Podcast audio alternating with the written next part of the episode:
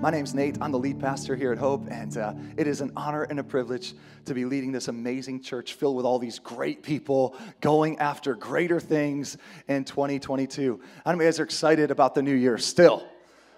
Three weeks into it, you still excited? Still joyfully anticipating something good? Come on, we are here on a mission to see God do greater things in our lives. We serve a God of greatness. The Bible says if you have accepted Jesus into your heart and into your life, that the greater one lives inside of you. And greater is he in you than anybody or anything outside of you. He says, if God be for you, if God be in you, who can be against you? What could stand against you?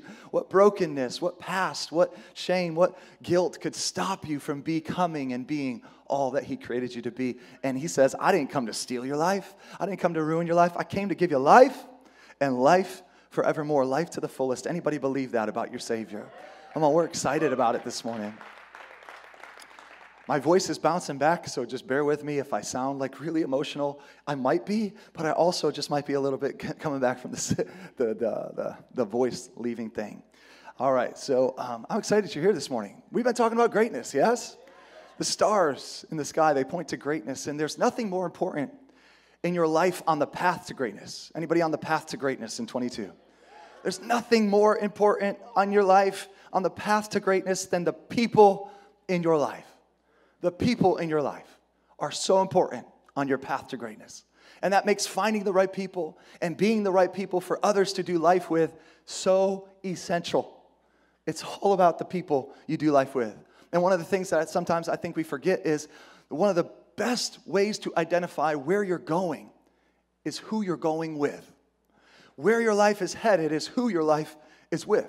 We act as if the future is magical, sometimes mystic, mysterious, some, mystical some ways, and sometimes we're almost fatalistic, like the future is just the result of fate, it's destiny, it's the way it's going to be. And I find out that sometimes really intelligent and thoughtful people of deep and sincere faith still have superstitious relationship with the future. It's like it's just going to be what it is, and while you may not know everything about your future, and certainly no one can predict the future, I can still tell you there are so many ways of knowing where you're going and what your future is going to look like because nothing will impact your future than these two things the choices that you make and the people you choose to make them with. The choices that you make and the people you choose. Those are the two things that are going to predict your future more than anything else in your life. The choices you make, even Shakespeare says that, you know what I'm saying? The choices you make and the people you choose. And if you just take this with you, it'll change everything about your life. If you just came to church and you took those two thoughts today, the choices I make and the people I choose, those things would revolutionize your life. It'll change everything about your life. And I find that oftentimes we're almost confused about how we got to where we are. Have you ever been there? How, how did I get here?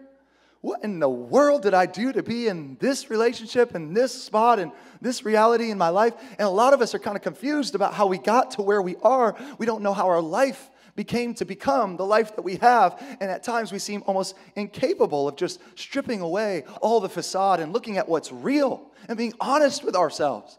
See, I can tell you that where you are right now is a sum total of the choices you made yesterday. I actually believe that you are living today in five years ago's decisions.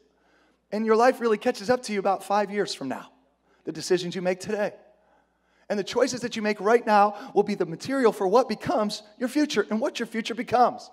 But one of the best two ways to figure out if you're going where you hope to be going on a path to greatness is you're becoming the person you hope to become is if you find a way of gauging the temperature of your soul and seeing if you're going to create the future you long for. Here it is the people you look, the people you do life with. You need to look at the people in your life. If you want where you're going to be great, you got to look at the people that are next to you. Because I can look at the people around you and know more about you than by looking at you yourself. That's why it's so important in life to find your tribe. It's so important because you have a tribe whether you realize it or not. And it's hard to identify your tribe if you're all sinking together. It's hard to realize that birds of a feather flock together if they're all flocking downward together. You know what I'm saying? You think you're just like in a crowd of people who've fallen off a large ship and you're drowning, but you're not. You're not just a large group of people who got an unfortunate set of circumstances and fell off a ship together and drowning. You're not. You're in a boat with someone. I would say, I'm in a boat, and somebody's in that. and we're all rowing in a certain direction. We're all thinking in the same direction. We're all going together. If you're in a boat rowing a certain direction, you need to make sure the people that you're in a boat with are going the direction that you hope to go. Or else you could like row against them for about six months, seven months, 10 months, three years, and there's more of them than there are of you. And you're moving in the wrong direction, even though you keep intentionally pointing your life in another direction because the people you're in the boat with are very powerful to what direction you actually go in. But a lot of times we get ourselves into a situation where all the people in our life do not describe the future that we long for. Maybe you're there this morning. The people in your life do not describe the future that you long for. And I'll talk to so many people who are so frustrated with their lives and they're just done with the life that they've had and they live, they live in the person they are and they want so badly to go for greater. But at the same time, when you begin to whittle away the very causes that have led them to where they are right now and the life that they have right now and the choices they have to make to have a different life, to be a different person, to have a different future, it always comes down to the people in their life. In fact, it's amazing. Sometimes they say, I want a new life with the same old people. There's a reason why people come together, where they're drawn to each other. Have you ever noticed that depressed people always find depressed people? Negative people find each other. Dysfunctional people find each other. Optimistic people find each other. Hopeful people find each other. And you have to decide what kind of future do I want? It's a tough decision. What kind of person do I want to become? And are the people in my life, are they the tribe of people that will carry me forward to the life and the kind of person I want to be, that I value more than what they have? If you want to be a hopeful future, if you want a hopeful future, you're not going to find it by being around dis- despairing and depressed, jaded people. It's just not going to happen. If you want a future that's free from bitterness, you're not going to find it with people spending your life with people who do not forgive. It's just pretty simple. If you want a future filled with adventure and courage, you will not find that future if you spend your life with people who want security and safety. If you want to know what your future looks like, look at the people that you're committed to and who you are committed to being yourself. Find great people, find great life. I'll say it like this find great friends because that's how you're going to find a great future. So your friends tell you a lot about your future. It's really weird in here this morning. I don't know how it's translating online. Is everybody with me today? It's so important to realize there are some people in your life that you know your role in, your, in their life is just to always be pulling them up. Anybody know those kind of people? Like you're just always, you know, is to be with them. In this season, sometimes your role in life is to go back, pull them out of the pit, continually pick them back up, bring them along again. Have you ever had people in your life that you know, okay, right now I'm here just to kind to move and pull them forward out of their mess? which is a beautiful thing. It's not a bad thing, it's a beautiful thing. But what we got to be careful of, though, is that you, that those are not the only people, the only kind of people that you have in your life. Where if you are the only pusher and you're the only puller, and nobody in your life ever helps you move in the direction you want to go, because if everyone in your life needs you to constantly to encourage and affirm them, if everyone in your life does better because you're there, because if everyone in your life is trapped in the past that you don't want, eventually they'll pull you back into the past that you thought you left behind. You have to have enough people in your life whose ropes are attached to you and they're pulling you forward to the future you're committed to too. It's a different tribe that actually helps you too. So there are more people pulling you forward than there are people pulling you backwards. Are you catching what I'm saying? Because everyone that lived a life of significance and had greatness in their life had great people around them, had great teams around them, had great people who not only believed in them, but pulled them into greater things. The way we were taught history in school is almost makes it seem like history is all about individuals. You got Napoleon, you got Caesar, you got Alexander the Great, and you got Cleopatra, and you got Genghis Khan, and we learn all these things. It's as if history was shaped by individuals and their unique greatness that shaped humanity's story. That's the way it feels. We act as if there was no Egyptian empire behind Cleopatra that she inherited. We act as if there was no Greek empire behind Alexander the Great that he kind of stepped into. There's no Roman Empire behind the Caesars. Napoleon may disagree, but there was a France behind the great Napoleon. Tiny little man was he. I love that new commercial. Did you guys see it? Watched it last night while I was watching the Bills. I saw Napoleon come up. He's like, All right, I'm going to stand up now. And he's learning how to do all these funny things. It's funny. It's funny. I'm sorry.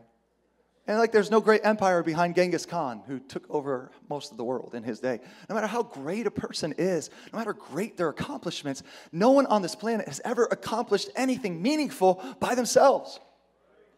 And someone in the scriptures that we would equate to, like our Alexander the Great, might be a great warrior king, like King David. I want to look at King David this morning for a minute because David is that iconic person that just seems to be cut from a different cloth. He's a musician and a warrior, he's an artist and a conqueror, he's a king and he plays the harp, okay?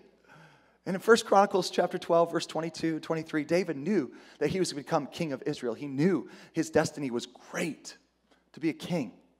God had already spoken to him, the oil had poured, he'd already called him out. God had already anointed him to be king, but he was not a king. He was anointed to be king, but he was not a king. See, I think a lot of times we just want God to give us our future. Just give it to me. He said, I'm a king, just give it to me. He might give you a picture of your future, He might give you a glimpse of your future and the greatness that He has for you. But your future does not come in an instant, even when you know you're called. Even when you know you're created for a particular destiny, there's still a process that has to take place. There's still a challenge to becoming who God called you to be. Even though He called you, it doesn't mean there's no challenge or resistance. So, verse 22 says this day after day. And this is a good day after day, not like a, oh, day after day. It's like day after day. It's good. Men came to help David. Is there anybody, do you have any day after day people coming to help? You know what I'm saying? Like, not you're helping, they're coming to help David until he had a great army. It wasn't the army of God, but it was like the army of God. These are the numbers of the men armed for ba- armed to the teeth. Doesn't that sound good? Armed for battle. Who came to David at Hebron to turn Saul's kingdom over to him as the Lord had said. So here we have this transition period where there is a kingdom led by King Saul, and King Saul no longer is living his life in a way that honors God to fulfill God's purpose and intention in the world. And so God chooses David, a man after his own heart. Now, if you want to play it safe, you would keep your commitments and your life committed to King Saul. He is the king. If you want to play it safe, you commit to King Saul. But if you want to be a part of God's future, you would commit your life to the future that God is saying is coming with David. I think there's this tension that so many of us have to live in, and we live in this tension in life. We have to decide whether our tribe is Saul or our tribe is David. Because they're the same men of Israel, they just got to pick a team, they got to pick a tribe. They got to pick an aligning thing in their life, whether we're going to hold on to the past or be part of creating the future. In this church, we're committed to being part of the future, not holding on to the past. So you got to pick your tribe. And some people are just so faithful to the past. I'm like, why? Commit yourself to the future and what God's doing together next. Whether we're going to lean into people, we have to think about this. Whether we're going to lean into people who are moving forward with God's calling and intention in life, or we're going to stay with the past. We're going to stay back with those who are resisting what God is trying to do in their city, resisting what God is trying to do in the world. And it's so important we find our tribe when we choose our people that we choose people who are committed to moving forward in the calling that God has on their city, calling that God has on their life, because those people are the ones that are going to pull you forward and get you in your calling.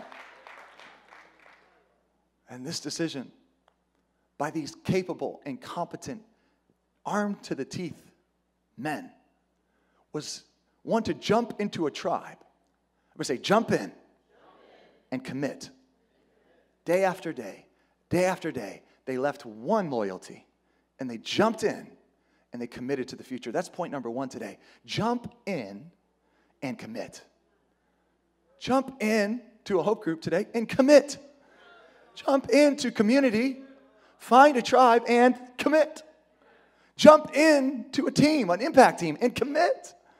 Jump in to something and commit to something. We live in a culture that is terrified of commitment. We don't really know how to commit to each other anymore. The lack of commitment in our marriages, in our generation, is just one symptom of a much larger crisis that the whole humanity is in. Where we have a whole culture terrified of committing to anything, much less anyone. And oftentimes, we're com- more committed to a cause than we are to a community. We're more committed to an idea than we are an individual. And I like this because it says they were committed to David. Not to David's reign, not to David's kingdom, not to David's lordship, because that didn't exist, not to David's huge thing. They were committed to David, an individual, not an idea. They're committed to a community, not, not a cause. Because the cause doesn't let us down, but people will. You see, why we're we so driven by causes these days? Because causes don't let you down as much as people do. So many people become so cause driven, they become so idea driven, they go from cause to cause to cause. Maybe this is you, idea to idea to idea. And from 2019 to 2022, you've had seven different ideas that you've gotten on board with, seven different causes, because in our mind we tell ourselves this cause is not a community. This idea is not the same thing as committing to an individual. And it's scary to commit to individuals, it's scary to commit to communities, it's scary to commit to people, but a big plan, that's kind of of fun. A new idea, that's kind of fun. A big cause, that's kind of fun. Because that can change in 2023. My cause changed. I used to save puppies. Now I save orphans. Now I'm into saving and serving at my church. But next next month I'll be into, you know, it's like a it's a cause driven. You hear what I'm saying? It's not a people, it's not a person that can let you down. And so we're afraid to commit. But what you find is that those people who live great lives, the lives they were created to be, those lives, they maximize their capacity. Those people who never settle for less than greatness, they find their tribe, they find their people, and they do what they jump in and commit. When they do, they just jump in and they commit to them. And I love this. It says, day after day, men, able, competent, really good men came to help David. I don't know why we don't make such a big deal out of that. We should make a bigger deal out of that. Do you know how hard it is for a grown can man to commit themselves to another human being? That's a big deal. Imagine these men who are powerful in their own right, who had talent and gifting and intelligence and courage. They could have claimed their own territories, they could have started their own kingdoms, they could have had their own futures, but they came day after day to help David become the person that God called him to be. To help David fulfill the purpose that God had called him to accomplish. Because without these individuals, day after day after day, David could have never accomplished what God had called him to do in his greatness. And I want you to know this no matter how talented you are, no matter how gifted you are, no matter how awesome you are in 2022, you will never accomplish anything great in your calendar alone. You'll never accomplish anything great in your dreams alone. And if you think you did it alone, you are so self diluted. I mean, delusional.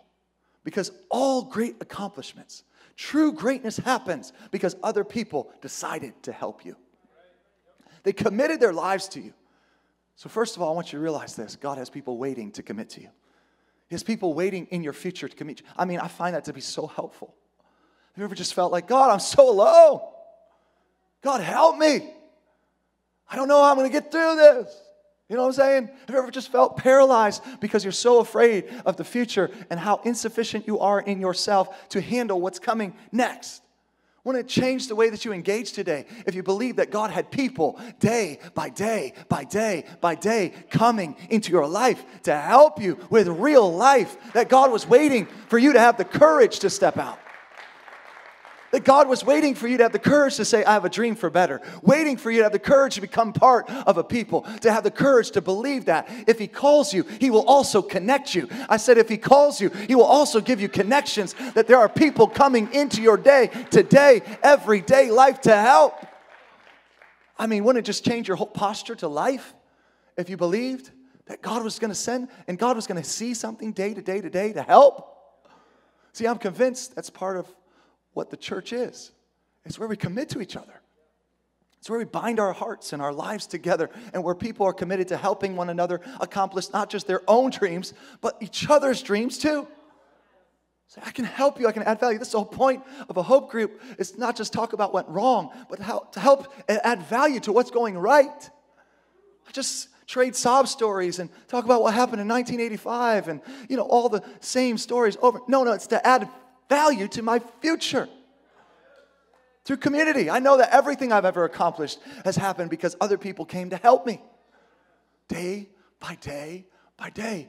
And they kept coming for David until he had an army like the army of God. Not the army of God, not the army of God, like the army of God. Because I want to tell you, this army is not made out of God, it's made out of people like the army of God. There's an army that God is putting together. Well, it's all God. Actually, it's all people. I want you to just get that. Like the army of God. There's an army that God's putting together, but it's people to help you become the person that you're supposed to be, to live the life that you've been created to live, to fulfill the destiny that God has asked you to fulfill. And you need to know your, your you need to live your life knowing, I know they're out there.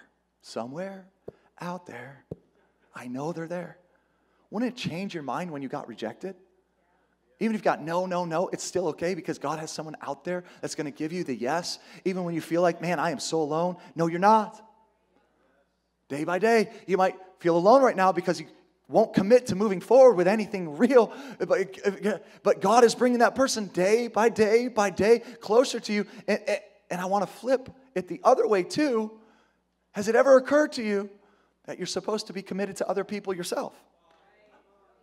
That your life isn't just about be about your fulfillment of your dreams and your aspirations and your purpose and your intention, but that part of your life is to help other people fulfill their dreams. Remember Joseph from week two? Help people fulfill their calling, to help people fulfill their destiny. That God might be actually moving you right now, day by day by day, so you could help somebody else. And not just say, God, where's all my help? That you're supposed to keep your eyes open and your heart open because you're not in this alone and you're not simply here for yourself. You're in this because God is trying to help all of us move forward to be the person He's created us to be. There's a flip side to community. If you just come to community to get and you never give, you're called an energy vampire instead of an energy empire. So in group, we're not just here to like, help me, help me, help me. We're here to like, I can help. I can help. I find the more help you give others, the more help you receive. The more love you give away, the more love you get. The more generous you are, the more generosity comes to you. Well, Pastor, I left my old church because I just couldn't find community. Okay, all right, okay. Nobody really cared about me. Okay, how long before you're telling the next person the same thing about Hope Church and Pastor Nate? So if that's the first thing you tell me, uh, it's the first thing you tell your next pastor about Hope Church. Because you know what I've come to realize? People who can't find community here, it's not because they can't find community here or friends here, it's because they don't know how to find community, period. And I'm not just shedding responsibility. See, if you're here and you're like, I just can't make any friends, I like to propose the question can you make friends anywhere? Like, could you make friends in high school or is it just a Hope Church problem? Could you make friends in college, or was it just like a Hope Church problem? I like to gamble with you and say, if you can't make friends here, you can't make them anywhere. Because it's a really easy place to make friends. These people are really sweet. And let's just let's just be really honest for a second. Everything here is engaged, is leveraged towards your success. Because people have given their lives to live for Jesus, to love Jesus. They've just decided to be your friend, even if you're not friendly, and even if they don't know you, they've decided to love you anyways. This is the easy environment to make a friend. Everybody loves you. Everybody wants to add value to you. They care about what you're thinking. They want to see you do better than when you came in. And not because of you, because of Jesus doing something supernatural in their hearts. So, you know what the church does? The church actually brings people together who would never be together. It causes people to care about people who would never care about people. It causes us to invest in people we would otherwise just ignore. If it wasn't for Jesus, we would probably never even see each other, much less care about each other we would ignore each other. But now, because what of God has done in our life, because of who Jesus is, we're actually committed to a foreigner. We're actually committed to a stranger. We're actually committed to love our neighbor because of Christ changing us. And part of what creates a tribe is when you commit to each other first, which means you know you're not perfect, and you know they're not perfect, and you know you're never gonna meet a perfect person, but you're still gonna say, I'm going to engage in community that could hurt me potentially in order to add value and to be what somebody else needs. So, as a pastor, instead of taking on all the responsibility of making sure that you make friends here at Hope Church, I'd rather help you learn how to be a friend. Well, how, how do I make everybody feel like everybody's their friend? That's a bad question. How do I make everybody be a better friend to other people? Because if you learn how to be a friend, you can take that everywhere you go. You can take that knowledge of how to be a friend in your workplace, your community, your neighborhood, and now you have a skill that you learned in community. If you know how to be a friend, you have exactly what you need to have a friend. I'll say it again. If you know how to be a friend, you know you have exactly what you need to have a friend. The Bible says in order to have friends, you must first show yourself friendly. That's in Proverbs. Point number two today is simple. To find great people and to find real community, you must initiate conversation. So jump in and commit. Initiate conversation when you commit. I know it seems so simple, but I think it's worth saying because so many people talk. It's hard to talk to somebody who's not talking. It's like basic 101 life skills. You need to talk to communicate. You need to be vulnerable in order to get vitality flowing to you. We have all had that friend or been that friend who wants to ask them out, who wants to get in relationship with somebody, but is so intimidated by their success. Man, I'd love to go talk to you, but you're just so famous. I'd love to ask you out, but you're just so beautiful. I would love to be in your league, but I'm just so not in your league. And we say to our friend, I know one thing for sure, bro. If you don't go talk to her, if you don't initiate a conversation with him, honey, nothing is going to happen. You don't initiate conversation, you will never meet him. They will never like you. They will never be attracted. You can't move forward in anything in life if you're unwilling to initiate a conversation. Well, I want a new job. Initiate a conversation. Apply for the job.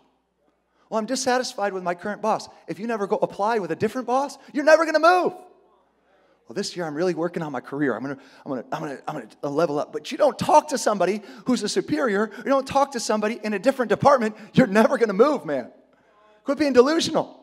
You gotta initiate a conversation and fill out the paperwork. You gotta ask for the loan in order to get rejected. You gotta ask for the loan in order to get it. I don't know if you're gonna get it or you're gonna get rejected, but I know one thing for sure. If you don't ask and initiate conversation, the bank's not just gonna hand you out money. That only happens in Monopoly. Because you landed on a chance or you got a really good community chest. You got to ask her out or else you're never going to be in relationship with her. Say something to somebody that matters. If you want greatness, you need to initiate conversation. That's the tricky thing about conversations. We always wait for somebody else to converse with us before we converse with them. In the foyer, after church, coming into church. We always wait for somebody to converse with us before we converse with them. Come to think of it, it's the same thing with our commitments. We always wait for somebody else to commit to us before we commit to them. So you have to decide are you going to be the courageous one? You have to decide are you going to be the more noble one? You have to decide are you going to be the more mature one? Are you going to be the riskier one, the more vulnerable one? Because that's the one who converses and commits before the other person does. I want to be surrounded by confident, secure people who are ready to initiate love, initiate conversation, ready to lead well. That don't always need coaxing and coaching and pulling like teeth just to get words to come. Don't always need you to be the safest person in the world to understand that you can be vulnerable. Like, just let go of safety and allow people to see you you'll get so much further faster in life. It's frustrating when you're around a whole bunch of insecure people and you just want people to be free. Just be free.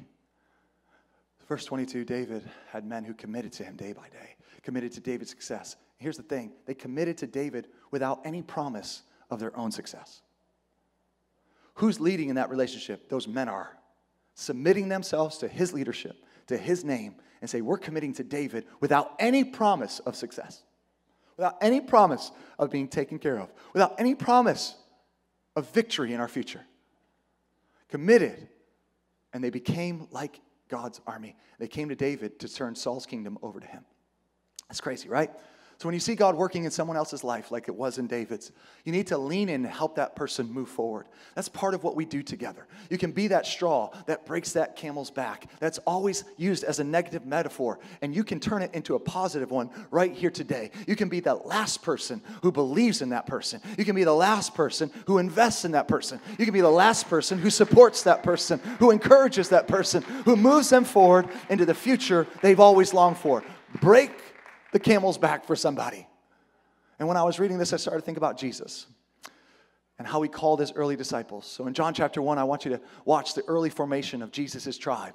I love how Jesus opened this whole thing up. John writes in verse 35 The next day, John, not John, the person writing the, the, the gospel, but John the Baptist, the next day, John the Baptist was there again with two of his disciples, his followers. When he saw Jesus passing by, he said, Look, disciples, the Lamb of God when the two disciples heard him say this, they followed Jesus. I wonder how John felt about that. I got followers, people follow me, they unfollow, and they start to follow Jesus. Turning around, Jesus saw them following. I think it was the purpose of his life, so he's excited about it. But turning around, Jesus saw them following and initiated a conversation. You know why? Because love always leads. Initiated a conversation asking, What do you want? That's a funny way to ask. I'm going to start recruiting today. What do you want? I'm going to start winning people to this movement I'm about to create and change the world in about three years together. What do you want? They said, Teacher, where are you staying? Where are you going to end up at the end of the day? You know? And he invited them. Come, he replied, and you will see. So they went and they saw where he was staying, and they spent a day with him. It was about four in the afternoon. And Andrew, Simon Peter's brother, was one of the two who heard that what John had said and had followed Jesus. So he was one of John's disciples, and now Andrew, the son of Simon Peter, or the brother of Simon Peter, the first thing Andrew did, I love how it says that in verse 41. And the first thing Andrew did was to find his brother Simon and tell him, We have found the Messiah, that is the Christ. And he brought him to Jesus. Jesus looked at him and said, You are Simon, son of John. You will be called Cephas, Cephas, which is translated Peter, okay? Can you imagine being Andrew? You're following John, you're trying to connect to God, you're trying to find your way to life to the fullest, and then your leader, John, points to Jesus and he says, There he is. That's what you're looking for. And so Andrew follows Jesus, and it's awkward because Jesus is like, Lurk much? Like just watching me and wondering where I'm going to land tonight? Well, actually says, What do you want with me? You know, what is this? What, what are you doing back there? It's weird, it's awkward. What do you want with me? And Andrew just says, Well, I want to know where you're going to be going so I can just you know, like be there in your vicinity. You're the Lamb of God, apparently. So, and Jesus is like, well, don't make it weird. Just come up here and follow me. Like, walk with me, work with me, watch how I do it. Follow me. I don't like you just lurking back there. And the first thing Andrew did was find his brother Simon. See, when you find your tribe, when you find life to the fullest, the way you build the tribe is not to assume that everyone who's supposed to be in your tribe is already in your tribe. That all the cute Christians are not like waiting for you to fulfill and complete the tribe for the rest of your lives. So you're happy in your circle. Because if you're only looking for people who have it all together, or believe what you believe, or look like what you look like, or think like you think, you're not understanding how God wants to build His church. Oh man, finally I found my circle. I found my people. I found my tribe. But if you all look the same, there's something wrong. If you all think the same, there's something wrong. If you all have the same political views, there's something wrong. If you all think the same way about education, there's something wrong. I love it because he's like, I just found what I'm looking for, but it's not complete with me. So Andrew meets Jesus. He starts following Jesus. He goes after his brother Simon. He says, I found the one that we're, we're looking for. I know he doesn't work for you yet, but he's working for me. And I want you to experience what I'm experiencing with Jesus. I've spent one day with him, but it's changing my reality. We found the one that we're looking for, man and you don't know if it's Jesus, you don't think he's the Messiah. And then Simon comes and says, Jesus says to Simon, You're no longer Simon, you're now Peter, you're the rock. And if I were Andrew, I'd be a little bit irritated. Hey, I was here first. Remember the lurking guy? I followed you first. You're welcome for building your community. You're welcome for building your team. You're welcome for bringing people today. This is my brother. I brought him. I was here first. I connected him to your tribe. What's my nickname? You just gave the new guy a nickname. He's my brother. And Jesus is like, Oh, you have a new name. You're now Peter's brother. I mean, that's what it says. Andrew, Simon Peter's brother. I mean, how would you like to spend the rest of your entire life? Oh, that's Simon. He's Peter. He's the rock. He's Dwayne Johnson. I mean, the guy is amazing. That's Peter. It's his nickname. Oh, me? I'm just Simon Peter's brother. I got here first. I introduced the two of them. My nickname is Simon Peter's brother. That's my new name. You know, you know what I noticed?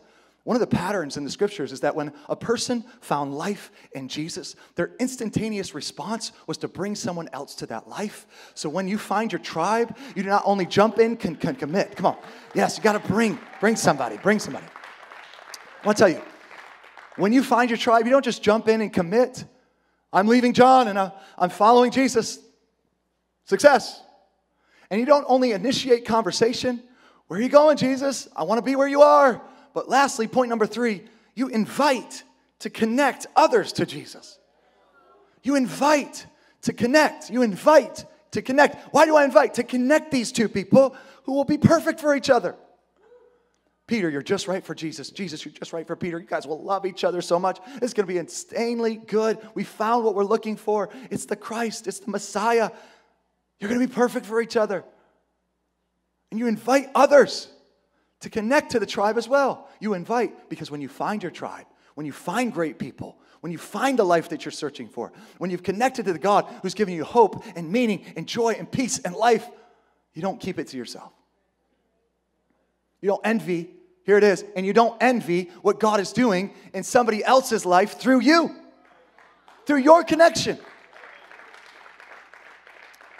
Well, I invited my friend to church, and now everybody at church likes my friend more than they like me know what I'm saying? No, no, I'm excited for your life connection beyond me being a part of your story. I'm not the center of your connection to Jesus. You connecting to Jesus is the point, not me in the middle. Even if they got a cooler name than you, even if they seem more like than you, even if they get connected faster than you did. No, I want to see, I want you to see this pattern doesn't just happen once. It goes on in verse 43, where Jesus seemingly ignores the connector and, and, and like worships the one being connected. I want you to watch this. The next day, Jesus decided to leave for Galilee, finding Philip. He said to Philip, Follow me. Philip's like, Wow, it's the best thing that's ever happened to me. Philip, like Andrew and Peter, was from the town of Bethsaida. Philip found Nathanael and told him, verse 45, Philip found Nathanael and told him, Do you see how it's spreading? You see how this thing works? We have found the one Moses wrote about in the law and about whom the prophets also wrote Jesus of Nazareth, the son of Joseph. Nazareth? Nathanael asked.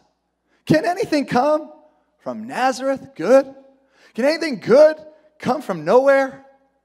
Everybody just makes fun of Nazareth. It's like being born in Addison. Everybody knows what Addison, you know? Nazareth. Can anything good come from Nazareth?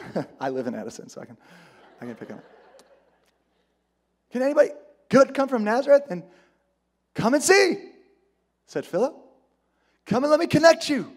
When Jesus saw Nathanael approaching, he said of him, Jesus is saying of Nathanael, not Philip, Nathanael, here truly is an Israelite in whom there's no deceit. How do you know me? Nathanael asked. Jesus answered, I saw you were still under a fig tree before Philip called you, before Philip connected you. Then Nathanael declared, Rabbi, you are the Son of God. You are the King of Israel. Don't tell him, that, don't, t- Philip, don't tell him I said nothing good comes from Nazareth.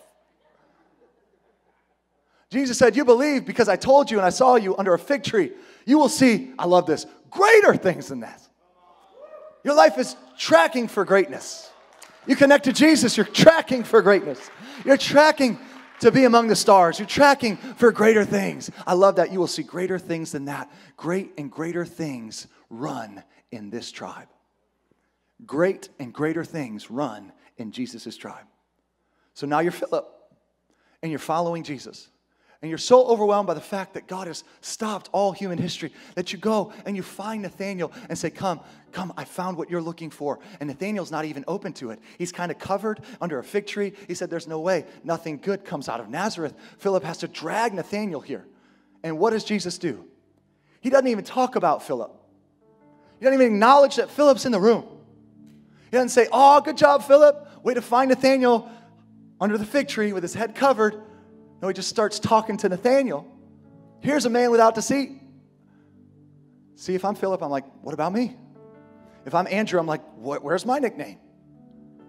You know, Philip's like, I got a little deceit, but I found Nathaniel. You know what I'm saying?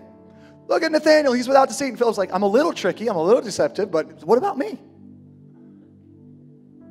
The only reason you two are connecting is because of me. My connections are building your tribe, Jesus. You're welcome. You're welcome. Over here. And Jesus looks past the connected again to reach the unconnected.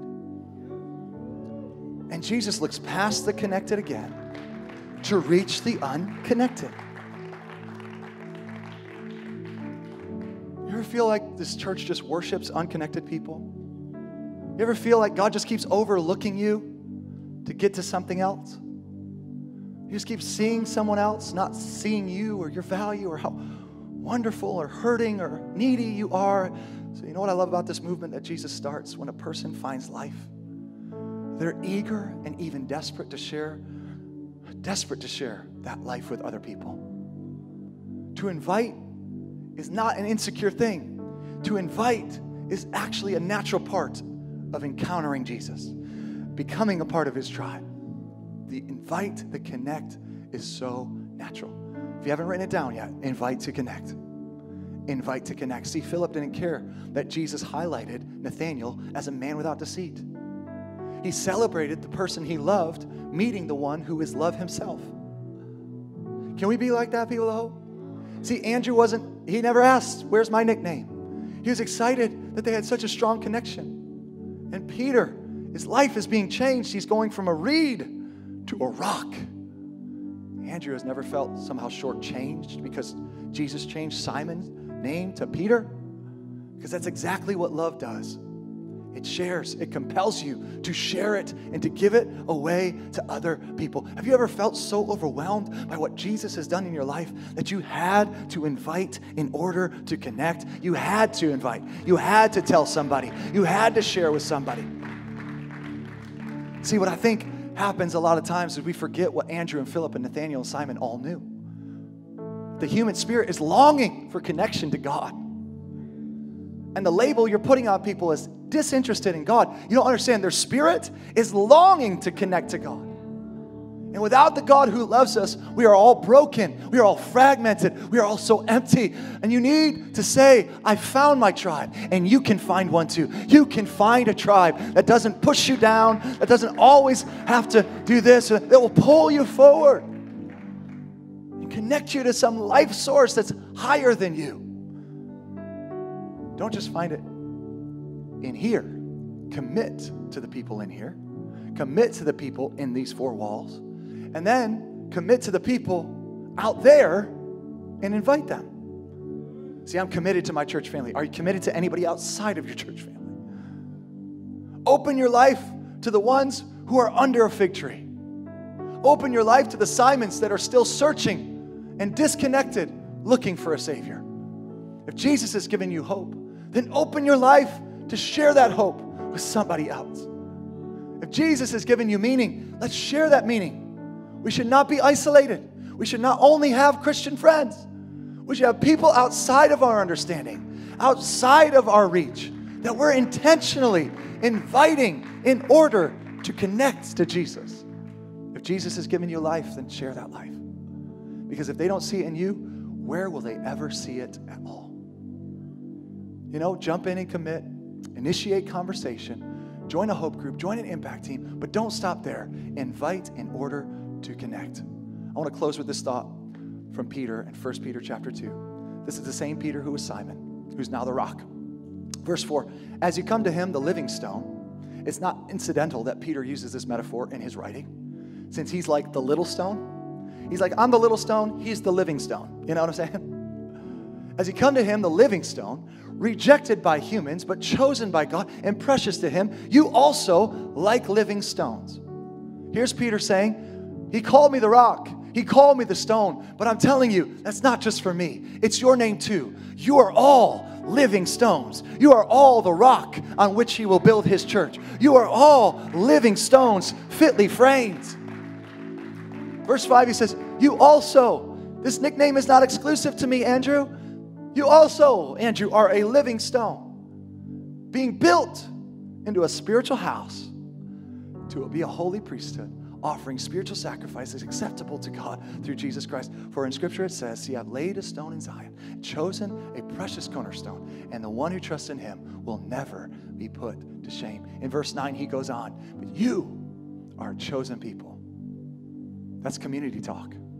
You are a chosen community, a royal priesthood, a holy nation. God's special possession that you may declare the praises of him who called you out of darkness into wonderful light. Here it is, verse 10. What's the burden of hope, church?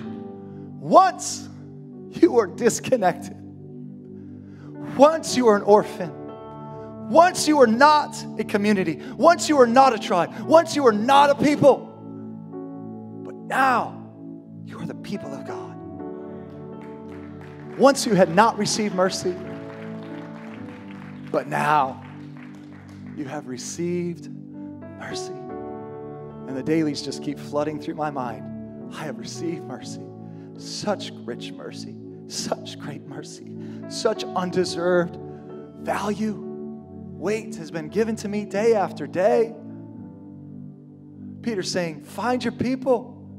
Once you were not a people, but now you are the people of God in 2022. Understand who your people are. Understand what God is doing when He brings you together and He makes you a people and He fitly frames you with people. See, you've always been a person, but now we are people.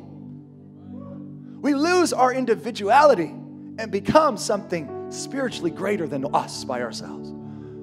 Spiritually bigger than our story and our connecting significance. I connected him and he connected him and he she connected her and she it's bigger.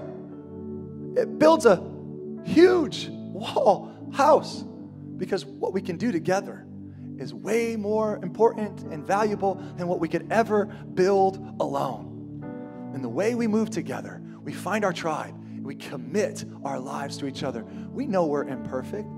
We know we'll mess up. We know stones have flaws and niches and dings and ugh. Stones do not rub together great sometimes. We know we'll all mess up. We know we're going to let each other down but we're going to keep committing our lives to each other.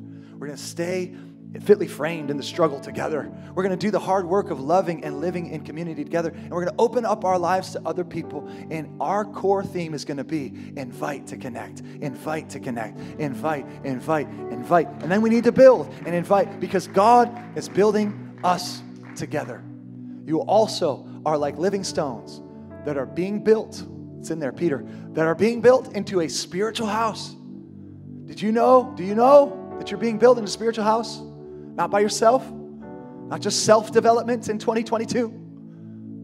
Self development just makes you a brick, but we're being built together. We're not just a brick, we're a brick house. Everybody say house. Yeah, that's old school. You're not just a brick, you're not some dumb brick, you're a brick house. God Almighty, Lord Almighty, right? She's a brick house. There's something beautiful about coming together. In Song Solomon, in Song Solomon, it's like um, he's talking about all the beautiful things of the individual parts of this woman. And he says at the very end, he talks about, oh my gosh, all the things her nips, her hips, her lips, her, toes, her goes, everything she's got going on. And he said, at the end of it, he says, You are all together lovely. See, altogether, you're so much more than just one feature. You see what I'm saying? Altogether, you're a brick house. You're all more beautiful together than individually in your one little thing. It's like, oh my gosh, together you are, woo, brick house, baby. We're being built into a spiritual brick house to be a holy priesthood, offering spiritual sacrifice acceptable to God through Christ. Why?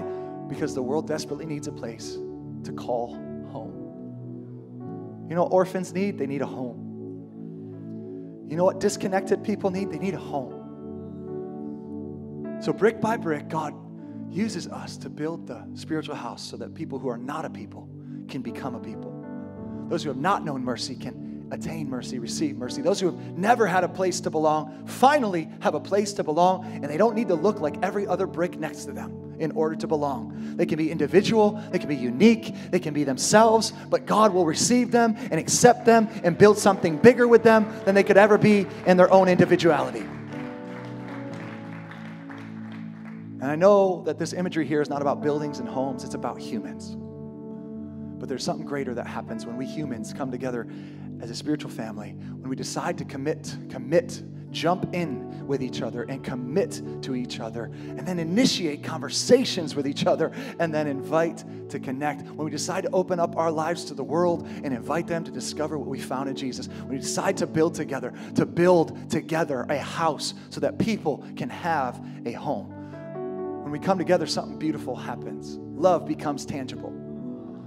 And you'll hear people like Mike say, These people accepted me for who I was.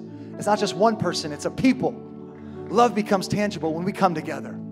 Acceptance becomes palatable when we come together. It's like, I can taste acceptance in this place. Community becomes real. We're not here to BS each other and hallelujah, God is good all the time, brother. God is good all the time. We don't do that to each other. So come on, let's talk for real. When we come together, we become a people that are more critical than cliches and more real than just right and helping people where they're at.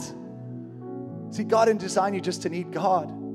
God didn't design you just to need God. It's not just you and God. That was there in the beginning. It was just God and Adam. He said, No, no, no, no. It's not enough. It's not good. I am not enough for you. Not just about you coming to church to relate to me and worship me. We worship and we walk all day long, every day. He designed you, He designed me for us to need each other. It's not good that man be alone. Well, I'm not alone. I got God. You're alone. It's not good that man be alone. I'm not alone. I got God. You're alone. And when you find God, it doesn't make people less important in your life, it actually makes people more important in your life. Because I can tell you, I can see your future through your people. I can see your future through your tribe. And when we commit to each other, something happens bigger. When you get around people full of faith, you start getting full of faith. When you start living and committing to people who are full of hope, you start living full of hope. When you get around people who are full of joy, let me tell you, you get around people who enjoy life. You know how to laugh and relax. You know how to sing. You know how to celebrate. You know how to talk for real. Begin to laugh and sing and celebrate and converse about something that matters. Some of you, the healing that your soul needs is only going to come in community. It's only going to come through community. Watching whole people be whole and saying, I could be free too. Because what you need is the room to overwhelm you with the good so it lifts you enough to take with you wherever you go. Come on, we want to be a part of a group. Anybody want to be a part of something bigger than themselves? Come on. Your path to greatness starts with the people that you choose. Today, could this be your tribe? Could this be your people? Could we be the people who unite together around something greater and see greater things happen in all of us as we serve each other and help each other through community?